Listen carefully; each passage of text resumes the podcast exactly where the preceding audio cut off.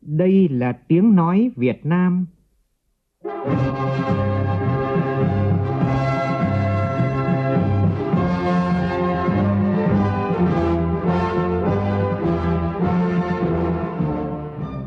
là tiếng nói Việt Nam, phát thanh từ Hà Nội, thủ đô nước Cộng hòa xã hội chủ nghĩa Việt Nam.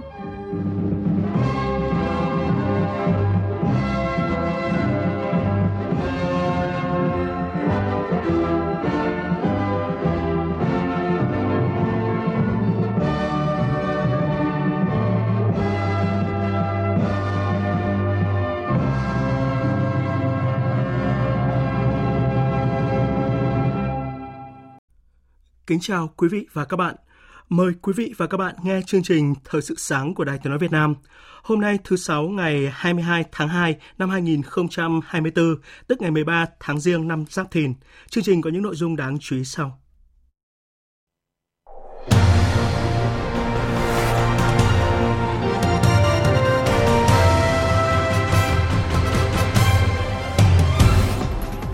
Thủ tướng Chính phủ chỉ đạo nâng cấp các tuyến cao tốc quy mô phân kỳ. Bộ Công an bảo lưu quan điểm quy định nồng độ cồn bằng không khi điều khiển phương tiện. Tỉnh Khánh Hòa dự kiến huy động từ xã hội gần 1 triệu 300 nghìn tỷ đồng để xây dựng địa phương trở thành đô thị loại 1 trực thuộc Trung ương vào năm 2030. Liên minh châu Âu đương đầu với làn sóng biểu tình mới của nông dân, phản đối việc bị cạnh tranh không lành mạnh vì nông sản nhập khẩu giá rẻ bên ngoài. Mỹ treo thưởng 15 triệu đô la để truy tìm thủ lĩnh mạng lưới tội phạm mạng Lockbit. Trong khi đó, thêm nhiều chuyên gia trong lĩnh vực công nghệ khuyến nghị tăng cường quản lý công nghệ giả mạo khuôn mặt, gọi tắt là deepfake.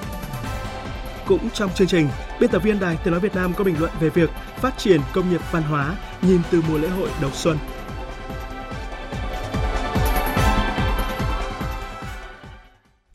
Bây giờ là nội dung chi tiết. Thủ tướng Phạm Minh Chính vừa ban hành công điện về đẩy nhanh nghiên cứu triển khai đầu tư, nâng cấp các tuyến đường bộ cao tốc đang khai thác đầu tư theo quy mô phân kỳ. Công điện nêu rõ. Đại hội lần thứ 13 của Đảng xác định phát triển kết cấu hạ tầng là một trong ba đột phá chiến lược và đề ra mục tiêu đến năm 2030, phấn đấu cả nước có khoảng 5.000 km đường bộ cao tốc.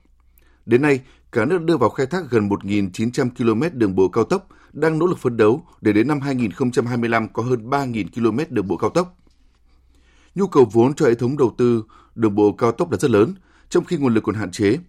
Nhằm đáp ứng nhu cầu phát triển kinh tế xã hội, Bộ Giao thông Vận tải và các địa phương nghiên cứu đề xuất đầu tư một số tuyến đường cao tốc theo quy mô phân kỳ. Tuy nhiên, việc vận hành một số hạn chế như tiềm ẩn nguy cơ ùn tắc, tai nạn giao thông như vụ việc cách đây 4 ngày trên tuyến đường bộ cao tốc Cam Lộ La Sơn làm 3 người thiệt mạng.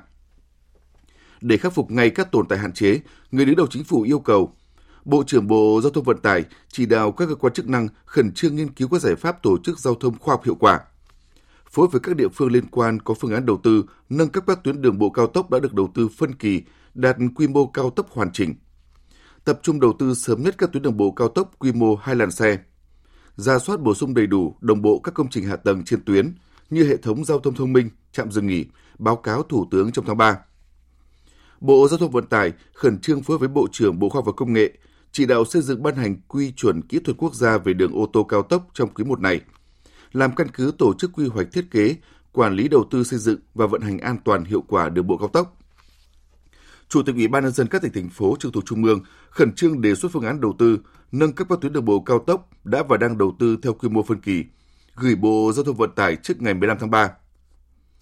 Bộ Công an chỉ đạo tăng cường công tác tuyên truyền, kiểm tra xử phạt nghiêm các hành vi gây mất an toàn giao thông, phối với Bộ Giao thông Vận tải tiếp tục ra soát các điểm đen, điểm tiềm ẩn về tai nạn giao thông để có phương án kịp thời khắc phục, hạn chế tối đa các tai nạn đáng tiếc. Trong lúc này, lực lượng cảnh sát giao thông đã tăng cường tuần tra lưu động kết hợp với kiểm tra cố định tại các điểm ra vào cao tốc Cam Lộ La Sơn, xử lý nhiều tài xế phóng nhanh vượt đầu. Cùng với việc nhắc nhở lái xe đi đúng làn đường, cảnh sát cũng đã quay video các ô tô vi phạm để phạt nguội và Ủy ban Nhân dân tỉnh Thừa Thiên Huế cũng vừa tổ chức cuộc họp đánh giá nguyên nhân và bàn các giải pháp hạn chế các vụ tai nạn trên tuyến cao tốc này. Tin của phóng viên Lê Hiếu tại miền Trung. Các cơ quan đơn vị chỉ ra hàng loạt tồn tại bất cập về hạ tầng tuyến cao tốc Cam Lộ La Sơn có nhiều điểm kết thúc vượt xe, có thiết kế nền đường theo kiểu bỏ hẹp thắt cổ chai như tại km 48 200 cần sớm có giải pháp khắc phục cần lắp đặt hệ thống chiếu sáng camera phạt nguội, bổ sung thêm các biển báo về tốc độ, khoảng cách. Ông Đặng Ngọc Anh, Phó Tránh Văn phòng Ban an toàn giao thông tỉnh Thừa Thiên Huế nêu ý kiến. Ở đó là hiện tại bây giờ hệ thống điện chiếu sáng về cơ sở hạ tầng là chưa có nữa. Và đường à, thì đèo dốc quanh co, các lực lượng phong mỏng chưa có hệ thống camera giám sát. Nên các lái xe rất là chủ quan, chạy quá tốc độ đối với à, các quy định biển báo cấm trên đường à, dẫn đến các vụ tai nạn. Ông Hoàng Hải Minh, Phó Chủ tịch Ủy ban dân tỉnh Thừa Thiên Huế đề nghị các cơ quan quản lý khai thác đường cao tốc Cam Lộ La Sơn thẩm định lại hệ thống an toàn giao thông, kết cấu hạ tầng giao thông đoàn tuyến xảy ra tai nạn, có giải pháp xử lý khắc phục triệt để. Ủy ban nhân dân tỉnh Thừa Thiên Huế đề nghị Bộ Giao thông Vận tải sớm quan tâm đầu tư nâng cấp đạt quy mô đường cao tốc 4 làn xe hoàn chỉnh theo quy hoạch nhằm đảm bảo giao thông thuận lợi, an toàn hơn. Liên quan đến một số nội dung mới của dự thảo luật trật tự an toàn giao thông đường bộ mới đây, Bộ Công an nêu rõ quan điểm bảo lưu quy định nồng độ cồn bằng không khi điều khiển phương tiện. Theo khảo sát, Việt Nam là nước có mức tiêu thụ rượu bia thứ hai trong khu vực Đông Nam Á, thứ 10 châu Á và thứ 29 trên thế giới. Bộ Công an đánh giá, tỷ lệ này đang báo động. Hơn một nửa vụ án giết người, gây dối trật tự công cộng, hiếp dâm, vi phạm quy định về điều khiển phương tiện giao thông đường bộ. Người phạm tội trước khi gây án có sử dụng rượu bia. Do đó, việc kiểm soát chặt chẽ nồng độ cồn giúp bảo đảm an toàn giao thông và trật tự xã hội. Việc quy định nồng độ cồn bằng không sẽ giúp cho người lái xe tránh được tình trạng bị ép uống rượu khi văn hóa của người Việt có tính cả nể. Theo Bộ Công an, ý thức tham gia giao thông của một bộ phận người dân chưa tốt, cố ý vi phạm, thậm chí thách thức lực lượng chức năng khi bị kiểm tra xử lý. Việc này có thể cướp đi sinh mạng của nhiều người, do đó pháp luật cần nghiêm khắc.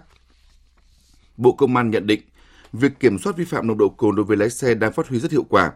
Trong năm qua, tai nạn giao thông liên quan đến sử dụng rượu bia giảm 25% số vụ, giảm 50% số người chết và giảm 22 số phần trăm người bị thương so với các năm trước đó. Từ các lý do này, Bộ Công an đề nghị tiếp tục kế thừa quy định của luật phòng chống tác hại của rượu bia, cấm tuyệt đối người có nồng độ cồn điều khiển phương tiện tham gia giao thông để có chế tài xử lý nghiêm khắc. Sau khi có ý thức, văn hóa giao thông hình hành tốt, cơ quan chức năng có thể nghiên cứu điều chỉnh cho phù hợp. Hồi cuối năm ngoái, khi Quốc hội thảo luận dự án Luật trật tự an toàn giao thông đường bộ, quy định xử phạt tài xế có nồng độ cồn đã có những ý kiến trái chiều. Dự kiến, dự luật trật tự an toàn giao thông đường bộ sẽ được Quốc hội xem xét thông qua tại kỳ họp giữa năm nay. Theo kế hoạch, hôm nay sẽ diễn ra phiên họp thứ 30 của Ủy ban Thường vụ Quốc hội. Chủ tịch Quốc hội Vương Đình Huệ sẽ phát biểu khai mạc và cùng các phó chủ tịch Quốc hội thay phiên điều hành nội dung phiên họp. Ủy ban Thường vụ Quốc hội sẽ dành nhiều thời gian để tiến hành cho ý kiến về việc giải trình tiếp thu trình lý dự thảo luật lưu trữ sửa đổi, cho ý kiến về dự án luật sửa đổi bổ sung một số điều của luật cảnh vệ. Về công tác giám sát, Ủy ban Thường vụ Quốc hội sẽ xem xét báo cáo công tác dân nguyện của Quốc hội tháng 1 năm nay, trong đó có công tác dân nguyện tháng 12 vừa qua. Ủy ban Thường vụ Quốc hội cũng sẽ xem xét tờ trình của Viện Kiểm sát nhân dân tối cao về giao bổ sung số lượng kiểm sát viên của Viện Kiểm sát Nhân dân và tổng kết kỳ họp bất thường lần thứ 5 Quốc hội khóa 15. Sau 2 năm gián đoạn, Thành phố Hồ Chí Minh vừa khởi động lại chương trình cho vay kích cầu đầu tư. Chương trình có mức vốn vay tối đa cho mỗi dự án là 200 tỷ đồng. Thành phố Hồ Chí Minh sử dụng ngân sách để hỗ trợ lãi suất từ 50 cho đến 100% với thời gian hỗ trợ tối đa là 7 năm. Ông Nguyễn Ngọc Hòa, Chủ tịch Hội đồng thành viên Công ty Đầu tư Tài chính Nhà nước Thành phố Hồ Chí Minh cho biết. Để triển khai cái này đã thống nhất là sẽ thành lập một cái tổ công tác được xem như là một cái cơ quan thường trực để điều phối cái sự phối hợp.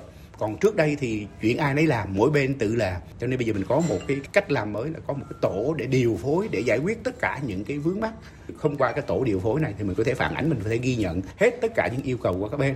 Và chúng ta đều xác định là lấy cái mục tiêu, tính khả thi tính hiệu quả.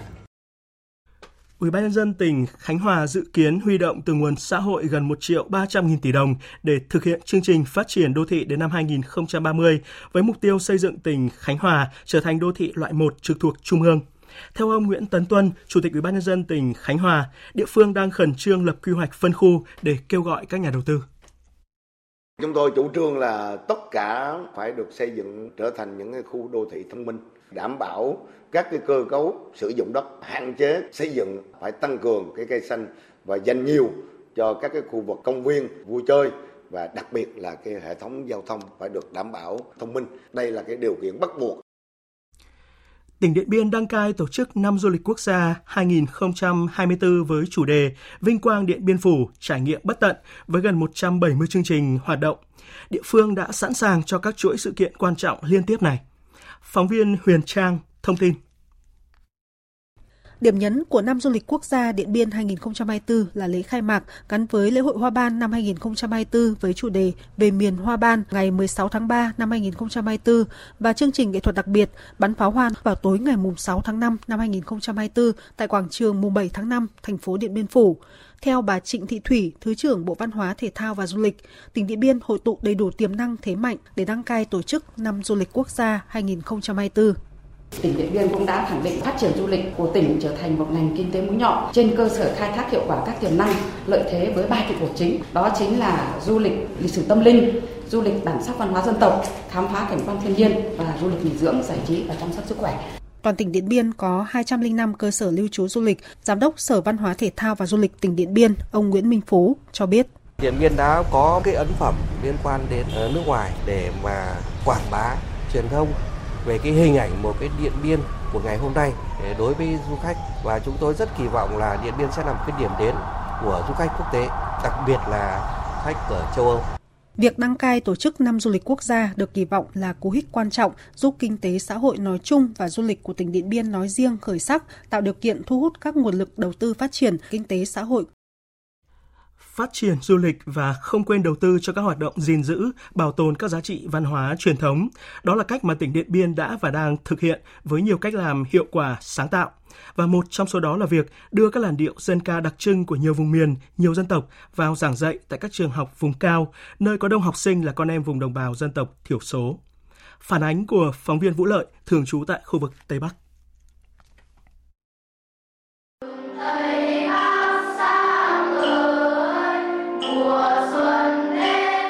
Những làn điệu dân ca đặc trưng của nhiều vùng miền, nhiều dân tộc như Thái, Mông, Lào được các thầy giáo, cô giáo của trường trung học cơ sở xã Núi Ngam, huyện Điện Biên, tỉnh Điện Biên mất nhiều công sức để chắc chiêu lựa chọn, giảng dạy tại các tiết học cho học sinh trong trường.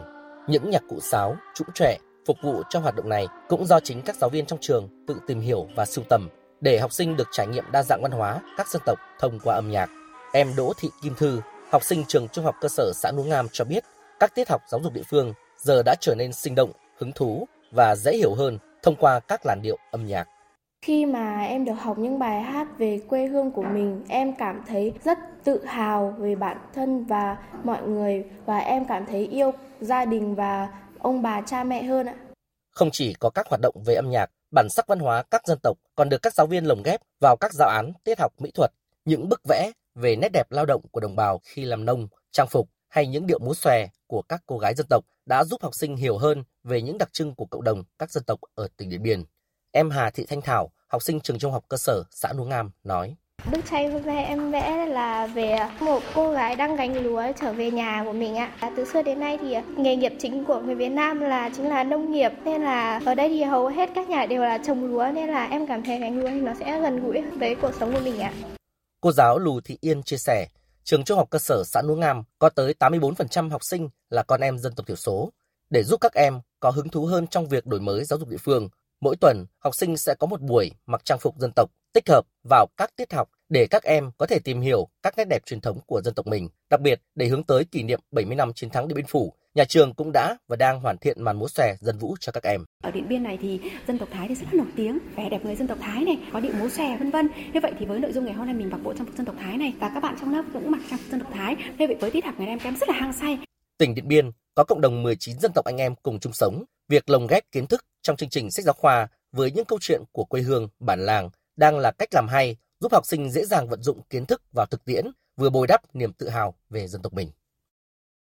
Vào chiều qua, sau khi đám cháy rừng cuối cùng trong vườn quốc gia Hoàng Liên thuộc địa bàn thị xã Sapa, tỉnh Lào Cai được khống chế, thì một đám cháy lớn mới bất ngờ phát sinh theo hướng tỉnh Lai Châu. Chúng tôi đã kết nối với phóng viên An Kiên đang có mặt tại Lào Cai để thông tin chi tiết. Xin mời phóng viên An Kiên ạ. Vâng thưa quý vị, cái đám cháy mới này thì được phát hiện cách ờ, vị trí cháy cũ khoảng 500 mét và cách ờ, ranh giới Lai Châu chỉ khoảng 1 km theo đường chuyến bay thôi ạ và ngay khi phát hiện thì các lực lượng cũng đã khoanh vùng xử lý được một số điểm tuy nhiên cái địa hình ở đây hết sức là phức tạp cho nên cần phải có thêm lực lượng chi viện và trong tối hôm qua thì một phó chủ tịch ủy ban nhân dân tỉnh lào cai cũng đã tới hiện trường để trực tiếp nắm quyền chỉ đạo các lực lượng thì trong buổi tối cũng đã họp bàn thống nhất phương án rất là kỹ lưỡng và ngay trong đêm thì một chốt gác kiểm lâm cũng đã được cắt cử để gác trực tại một cái điểm cao mà có thể dễ dàng quan sát đám cháy và liên tục thông tin về tình, tình hình. Và tới 4 giờ 30 sáng hôm nay thì bốn tổ công tác cũng đã chia làm bốn mũi để khẩn trương xuất phát tiếp cận với cái đám cháy mới này. Và tổng lực lượng huy động cho bốn mũi thì vào khoảng 600 người, trong đó thì tăng cường thêm 4 trung đội dân quân tự vệ của 4 xã gồm có Tả Phìn, Mường Bo, Liên Minh và Mường Hoa, cộng với lại 60 quân của trung đoàn 254 của Lào Cai mọi diễn biến mới thì chúng tôi sẽ tiếp tục cập nhật trong các bản tin sau. Mời biên tập viên tại Hà Nội. Vâng, xin được cảm ơn phóng viên An Kiên. Thời sự VOV, nhanh, tin cậy, hấp dẫn. Chuyển sang phần tin thế giới. Cuộc đối thoại Raisina lần thứ 9 vừa khai mạc tối qua tại thủ đô New Delhi của Ấn Độ với chủ đề xung đột cạnh tranh, hợp tác và sáng tạo. Cuộc đối thoại thảo luận trên 6 trụ cột chuyên đề. Dự lễ khai mạc có Thủ tướng Ấn Độ Narendra Modi và khách mời chính là Thủ tướng Hy Lạp cùng đại diện của hơn 100 quốc gia. Trong 3 ngày diễn ra đối thoại, các đại biểu tập trung thảo luận về 6 trụ cột chủ đề: doanh giới công nghệ, hòa bình với hành tinh, chiến tranh và hòa bình, chủ nghĩa đa phương phi thường dân hóa, chương trình nghị sự sau năm 2030 và bảo vệ dân chủ. Một trọng tâm khác là cuộc thảo luận về cải cách Hội đồng Bảo an Liên Hợp Quốc. Cùng với hơn 2.500 người tham gia trực tiếp từ 115 quốc gia, hàng triệu người trên toàn thế giới cũng sẽ có thể tiếp cận các diễn biến của cuộc đối thoại thông qua các nền tảng kỹ thuật số khác nhau. Hạ viện Nga vừa bỏ phiếu thông qua quyết định bãi bỏ hiệp định nghề cá với Vương quốc Anh. Thỏa thuận này được ký năm 1956 giữa Liên Xô với Anh. Cơ quan lập pháp Nga giải thích do Anh đã chấm dứt chế độ thương mại tối huệ quốc đối với Nga từ ngày 15 tháng 3 năm 2022, nên quyết định bãi bỏ văn kiện này không gây ra hậu quả nghiêm trọng về kinh tế hoặc chính trị đối ngoại đối với Liên bang Nga. Trong khi đó, đại diện của các nước Liên minh châu EU vừa nhất trí về gói trừng phạt thứ 13 đối với Nga, trong đó mở rộng danh sách trừng phạt với 200 cá nhân, công ty hoặc tổ chức mà theo EU có liên quan đến cuộc xung đột ở Ukraine. Các công ty này sẽ bị đóng băng tài sản trên lãnh thổ EU và các thực thể từ EU bị cấm giao dịch hoặc là cung cấp tài chính cho các công ty này. Một chuyến bay của hãng hàng không United Airlines của Mỹ trên hành trình từ bang New Jersey đi Los Angeles đã phải đổi hướng sang Chicago, bang Illinois do bị đe dọa đánh bom. Cảnh sát xác nhận hành khách đã được sơ tán và máy bay đã được khám xét tại khu vực an toàn của sân bay. Cục điều tra liên bang ở Chicago đang điều tra vụ việc và cho biết chưa có dấu hiệu về mối nguy hiểm cho an ninh công cộng cũng như sân bay. Tiếp theo là tổng hợp của biên tập viên Thiều Dương về cuộc khủng hoảng y tế tại Hàn Quốc.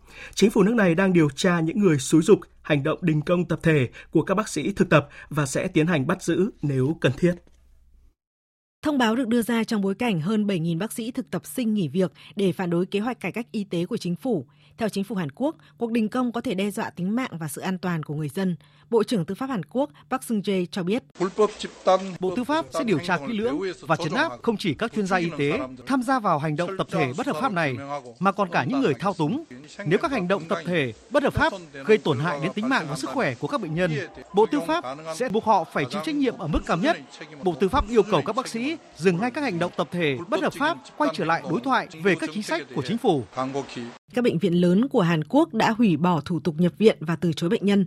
Các khoa cấp cứu tại bốn bệnh viện cũng ở trong tình trạng báo động đỏ do sắp hết giường bệnh. Khoảng 1 phần 3 đến một nửa số ca phẫu thuật theo lịch trình tại năm bệnh viện lớn đã bị hủy bỏ. Đến thăm Bệnh viện Cảnh sát Quốc gia ở Seoul, Thủ tướng Hàn Quốc Han Duck-su cho biết. Chính phủ đã kích hoạt hệ thống ứng phó y tế khẩn cấp trên toàn quốc. Chính phủ sẽ huy động các nỗ lực để giảm thiểu thiệt hại cho bệnh nhân. Với dân số 52 triệu người, trung bình Hàn Quốc có 2,6 bác sĩ trên 1.000 dân vào năm 2022. Tỷ lệ này thấp hơn nhiều so với mức trung bình 3,7 của các nước trong Tổ chức Hợp tác và Phát triển Kinh tế OECD. Các cuộc thăm dò cho thấy nhiều người Hàn Quốc ủng hộ kế hoạch tăng số lượng sinh viên y khoa của chính phủ. Trong lúc này, thì Liên minh châu EU vẫn đang phải đương đầu với làn sóng biểu tình mới của nông dân ở nhiều nước. Nông dân Tây Ban Nha vừa điều khiển hàng trăm máy cày tiến vào thành phố Paris nhằm phản đối tình trạng cạnh tranh không công bằng với các đối tác bên ngoài EU. Các cuộc biểu tình tương tự cũng diễn ra ở Pháp, Đức, Ba Lan và Hy Lạp. Người biểu tình Pháp dừng một hoạt động sản xuất để tham gia biểu tình chặn các tuyến phố, đặt ra thời hạn để chính phủ có biện pháp giải quyết các yêu cầu. Tại Hy Lạp, hàng nghìn nông dân yêu cầu hỗ trợ tài chính để chấm dứt biểu tình kéo dài 4 tuần, nhưng chính phủ thông báo không còn nguồn quỹ để đáp ứng yêu cầu này. vấn đề gây bức xúc cho nông dân EU là thu nhập thấp, các quy định môi trường ngặt nghèo và cạnh tranh khó khăn với hàng hóa nhập khẩu bên ngoài khối. Họ cho rằng, chính sách nông nghiệp chung của Ủy ban châu Âu và thỏa thuận xanh sắp công bố là nguồn cơn dẫn tới các vấn đề này. Tỷ giá đồng ringgit của Malaysia đã rơi xuống mức thấp nhất kể từ cuộc khủng hoảng tài chính châu Á vào năm 1998. Phóng viên Ngọc Diệp theo dõi khu vực Đông Nam Á đưa tin. Đồng ringgit xuống dưới mốc 1 đô la Mỹ đổi 4,8 ringgit, dưới cả mức thấp nhất từ trước tới nay được ghi nhận trong cuộc khủng hoảng tài chính châu Á năm 1998 khi 1 đô la Mỹ đổi 4,885 ringgit. Đồng ringgit đã mất hơn 4% giá trị từ đầu năm đến nay. Trong một tuyên bố nhằm chấn an thị trường, Thống đốc Ngân hàng Trung ương Malaysia cho biết sự sụt giảm của đồng ringgit phần lớn là do các yếu tố bên ngoài, bao gồm sự điều chỉnh của thị trường trước sự thay đổi kỳ vọng về lãi suất của Mỹ, những lo ngại về địa chính trị và sự không chắc chắn xung quanh triển vọng kinh tế của Trung Quốc. Dòng vốn đầu tư vào Malaysia đã ở mức âm trong suốt thập kỷ qua. Chính phủ Mỹ treo thưởng tới 15 triệu đô la cho những ai cung cấp thông tin giúp nhận diện hoặc là xác định thủ lĩnh của mạng lưới tội phạm mạng Lockbit chuyên thực hiện các cuộc tấn công bằng mã độc, giành quyền kiểm soát dữ liệu để tống tiền. Mạng lưới Lockbit đã tấn công một số tổ chức lớn nhất thế giới trong vài tháng qua, chủ yếu là đánh cắp dữ liệu nhạy cảm và đe dọa công khai các dữ liệu nếu không được trả tiền chuộc. Lockbit kết nối với các nhóm tội phạm mạng để cùng thực hiện các cuộc tấn công bằng các công cụ mạng lưới này phát triển. Thủ đoạn chính là giành quyền truy cập mã hóa và khóa các dữ liệu trước khi tống tiền các nạn nhân để đổi lại quyền truy cập phá khóa. Các quan chức của Mỹ coi Lockbit là mối đe dọa lớn nhất thế giới về tấn công mạng bằng phần mềm độc hại. Trong diễn biến khác, các chuyên gia trí tuệ nhân tạo gọi tắt là AI, trong đó có cả Joshua Benjo là nhà nghiên cứu AI tiên phong, vừa ký tên vào lá thư ngỏ kêu gọi tăng cường quản lý hoạt động sáng tạo nội dung có sử dụng công nghệ giả mạo khuôn mặt, gọi tắt là deepfake, tiềm ẩn nhiều nguy cơ cho xã hội. Đến nay, hơn 400 cá nhân ở nhiều lĩnh vực như là chính trị, nghiên cứu, học thuật và giải trí đã ký vào lá thư, trong đó có cả các nhà nghiên cứu của Google và OpenAI. Tiếp theo là một số tin thể thao đáng chú ý.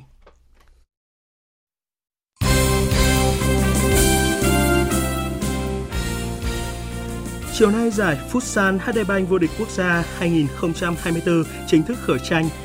Ở vòng 1 vào lúc 17 giờ trên sân Cao đẳng Sư phạm Trung ương Nha Trang, Savines Khánh Hòa sẽ tiếp đón Thái Sơn Bắc. Còn vào lúc 15 giờ trên sân Tân Bình, Luxury Hạ Long sẽ gặp Sài Gòn Titan Thành phố Hồ Chí Minh. Bàn thua ở phút bù giờ cuối hiệp 2 đã khiến đội khách Arsenal thất bại 0-1 trước Porto ở lượt đi vòng 1/8 Champions League diễn ra vào dạng sáng nay theo giờ Việt Nam. Trong khi đó, Napoli cầm hòa Barcelona với tỷ số 1 đều. Tại trận đấu vòng 26 giải ngoại hạng Anh, Liverpool đã thắng đậm Luton với tỷ số 4-1.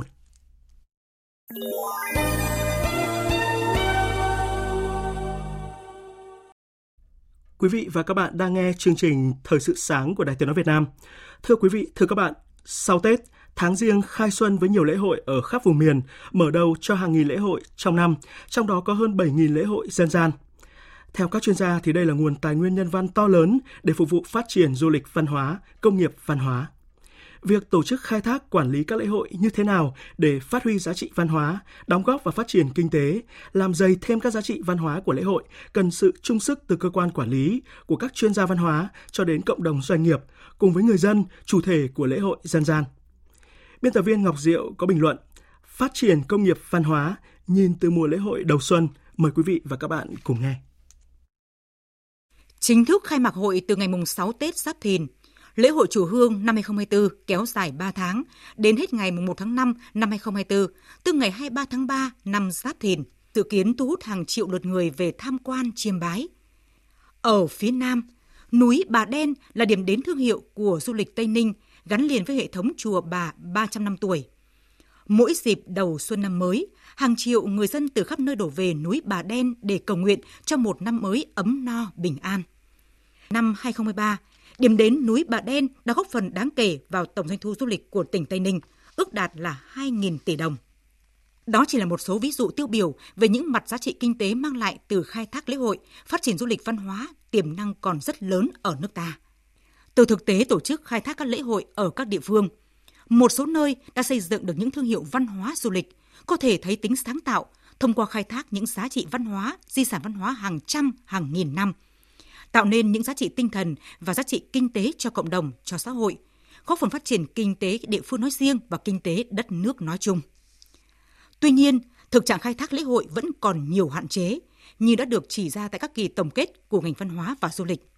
Đó là lễ hội dân gian lớn hơn được tổ chức quy mô năm sau lớn hơn năm trước. Nhưng cơ sở vật chất, hệ thống hạ tầng, đặc biệt là hình thức dịch vụ chỉ đáp ứng được nhu cầu mật độ đông của du khách. Văn hóa tâm linh có xu hướng thiếu lành mạnh. Lễ hội văn hóa, thể thao và du lịch có chiều hướng phát triển nhanh về số lượng và quy mô tổ chức, dẫn đến sự lung túng trong công tác chỉ đạo quản lý hướng dẫn của địa phương. Việc tổ chức lễ hội nghiêng về lợi ích kinh tế, do đó ý nghĩa văn hóa tinh thần bị mờ nhạt. Có thể thấy, trách nhiệm bảo tồn, gìn giữ, phát huy các giá trị văn hóa truyền thống để xây dựng nền công nghiệp văn hóa phải từ nhiều bên, từ cơ quan quản lý văn hóa, chính quyền địa phương tới chính cộng đồng dân cư nơi tổ chức lễ hội. Năm nay là năm thứ 10 thực hiện nghị quyết hội nghị lần thứ 9 của Ban chấp hành Trung ương Đảng khóa 11 về xây dựng, phát triển văn hóa con người Việt Nam đáp ứng yêu cầu phát triển bền vững đất nước. Nghị quyết số 3 ngày 9 tháng 6 năm 2014 đề ra mục tiêu yêu cầu xây dựng thị trường văn hóa lành mạnh, đẩy mạnh phát triển công nghiệp văn hóa, tăng cường quảng bá văn hóa Việt Nam. Một nguồn tiềm năng to lớn trong phát triển công nghiệp văn hóa cần được đầu tư, tổ chức và khai thác chính là các lễ hội, nhất là các lễ hội dân gian, hàn chứa những giá trị và bản sắc riêng, thể hiện câu chuyện, thông điệp của cộng đồng, không làm méo mó, biến tướng hoạt động lễ hội. Chính những điều này góp phần mang đến tính đa dạng mà độc đáo của lễ hội, là tiềm năng, là nguồn lực để trở thành một sản phẩm văn hóa hấp dẫn trong ngành công nghiệp văn hóa. Dự báo thời tiết Phía Tây Bắc Bộ có mưa nhỏ vài nơi, trưa chiều giảm mây trời nắng. Riêng khu Tây Bắc có nơi nắng nóng, đêm không mưa. Sáng sớm và đêm trời lạnh, nhiệt độ từ 19 đến 31 độ. Riêng khu Tây Bắc từ 31 đến 33 độ, có nơi trên 35 độ. Phía Đông Bắc Bộ và Thanh Hóa, sáng sớm có sương mù nhẹ rải rác, trưa chiều giảm mây trời nắng. Từ chiều tối và đêm có mưa, mưa nhỏ rải rác, gió chuyển hướng đông bắc cấp 2 cấp 3, đêm trời chuyển lạnh.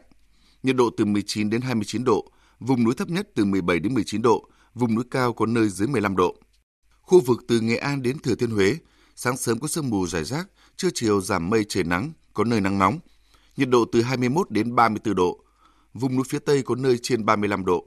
Khu vực từ Đà Nẵng đến Bình Thuận, ngày nắng đêm không mưa, nhiệt độ từ 22 đến 33 độ. Tây Nguyên, ngày nắng đêm không mưa, nhiệt độ từ 19 đến 33 độ. Nam Bộ, ngày nắng, riêng miền Đông có nắng nóng, đêm không mưa, nhiệt độ từ 23 đến 34 độ. Riêng miền Đông có nơi trên 35 độ. Khu vực Hà Nội sáng sớm có mưa nhỏ và sương mù, trưa chiều giảm mây hừng nắng. Đêm có mưa, mưa nhỏ. Gió chuyển hướng Đông Bắc cấp 2, cấp 3. Đêm trời chuyển lạnh, nhiệt độ từ 20 đến 29 độ. Dự báo thời tiết biển. Vịnh Bắc Bộ có mưa vài nơi, tầm nhìn xa trên 10 km. Gió Đông Nam đến Nam cấp 5, ngày có lúc cấp 6, giật cấp 7, biển động. Vùng biển từ Quảng Trị Quảng Ngãi, vùng biển từ Bình Định đến Ninh Thuận, vùng biển từ Bình Thuận đến Cà Mau không mưa, tầm nhìn xa trên 10 km, gió Đông Nam cấp 3, cấp 4. Vùng biển từ Cà Mau đến Kiên Giang và Vịnh Thái Lan có mưa vài nơi, tầm nhìn xa trên 10 km, gió nhẹ. Khu vực Bắc Biển Đông không mưa, tầm nhìn xa trên 10 km. Ngày gió Đông Nam đến Nam cấp 3, cấp 4. Từ đêm gió chuyển hướng Đông đến Đông Bắc cấp 4, cấp 5. Riêng vùng biển phía Đông Bắc cấp 6, giật cấp 7, cấp 8, biển động. Khu vực giữa Biển Đông, khu vực quần đảo Hoàng Sa thuộc thành phố Đà Nẵng không mưa, tầm nhìn xa trên 10 km. Gió Đông đến Đông Nam cấp 4. Từ gần sáng mai khu vực Hoàng Sa, gió chuyển hướng Đông đến Đông Bắc cấp 4, cấp 5. Khu vực Nam Biển Đông, khu vực quần đảo Trường Sa thuộc tỉnh Khánh Hòa có mưa rào vài nơi, tầm nhìn xa trên 10 km, gió Đông Bắc đến Đông cấp 3, cấp 4. Tới đây chúng tôi kết thúc chương trình Thời sự sáng nay. Chương trình do các biên tập viên Hải Quân và Xuân Ninh thực hiện với sự tham gia của phát thanh viên Đoàn Hùng, kỹ thuật viên Trần Tâm, chịu trách nhiệm nội dung Lê Hằng. Cảm ơn quý vị và các bạn đã quan tâm theo dõi.